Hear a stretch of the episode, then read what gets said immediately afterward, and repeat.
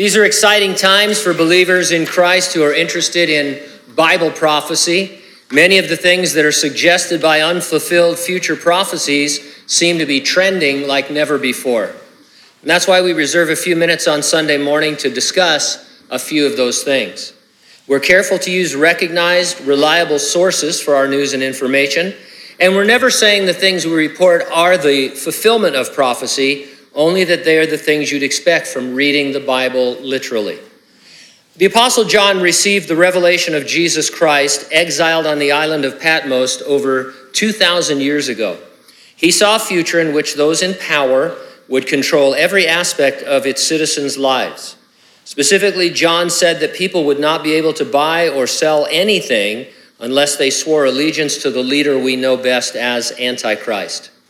China is presently implementing this type of control over its citizens, and quite frankly, it's frightening.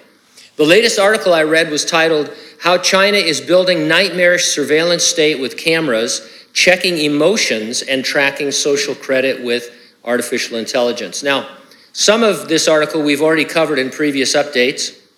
If you haven't heard them, here are two ways China is trending like the Bible predicts. Number one, the communist regime's nightmare inducing system involves installing spy cameras in all places and using artificial intelligence to calculate a person's social credit score, which would determine rewards or restrictions. We've talked about that. For example, if your social credit score gets too low, you can't travel anywhere. Uh, you, you, won't be able to buy a bus uh, ticket or a train ticket or a plane ticket. They, they pretty much have you wherever they want you, and they punish you until your score changes. And then, second, the so called Sharp Eyes program aims to cover 100% of all public spaces with cameras. Citizens will have special TV boxes installed in their homes. They can watch live footage and press a button to summon the police if they see anything, with cams available to be viewed on smartphones. And so eh, I can't imagine that there's much on Chinese TV to start with. Uh, but now you'll be able to look around and spy on your neighbors, and, and uh, everybody becomes eyes for uh, super big brother uh, to turn people in. Uh, here are two additional mind blowing programs predictive policing. I, it sounds like I'm making this up, but it's real. The article says it's another Orwellian innovation, once again taken right out of science fiction, this time resembling the hit Tom Cruise film Minority Report. Authorities link personal details on the mandatory ID card, which people must carry with a huge database of information linked to that person.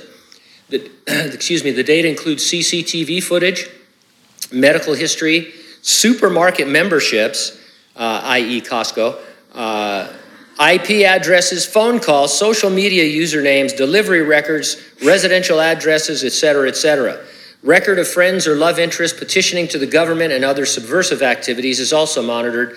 Basically, the state can record everything people have been up to and draw you to their attention if suspicious activity is predicted. Biometric surveillance, number two, is another sinister development being spearheaded by the no holds barred Chinese state.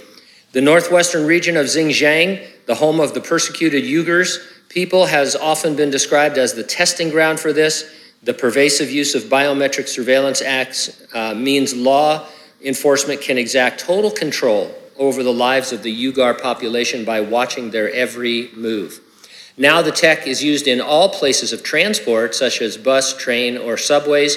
Among the Xinjiang tests include scanning cameras, which, and I quote, read people's emotions, identifying whether they might be a threat to the state my default expression is a threat to the state. So that, that could be rough. You know, you ever walk around like, like the Joker in the first Batman movie, permanent surprise. Hey. Uh, none of this stuff is the mark of the beast. We're not saying that.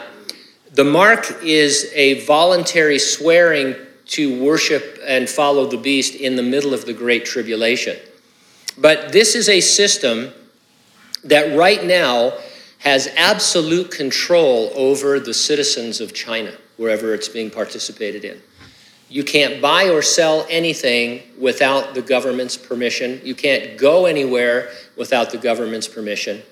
Uh, I, I, think you can see that this is uh, easily uh, the, the most solid fulfillment of biblical things that we've seen in a long time.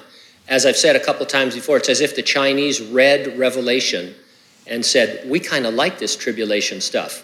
Uh, let's implement this and control all of our citizens. And you can imagine in China or anywhere else how easy it would be for somebody to come to power and say, by the way, we control everything you do, and now you worship me if you want to eat. Uh, and of course, only Christians uh, and uh, you know Jewish people would have a problem with that. And so it, it's the things that the Revelation said is going to happen. They're going to happen. None of this stuff really moves us because we believe the resurrection and rapture of the church is imminent. Could happen any moment. Nothing needs to happen before it happens, and it will definitely happen before the Great Tribulation. Jesus returns in the clouds. He raises the dead in Christ. He transforms the bodies of living believers to glorified resurrection bodies. We're caught away to heaven while the earth endures that final seven year campaign of severe evangelism. Are you ready for the rapture? If not, get ready, stay ready, keep looking up. Ready or not, Jesus is coming.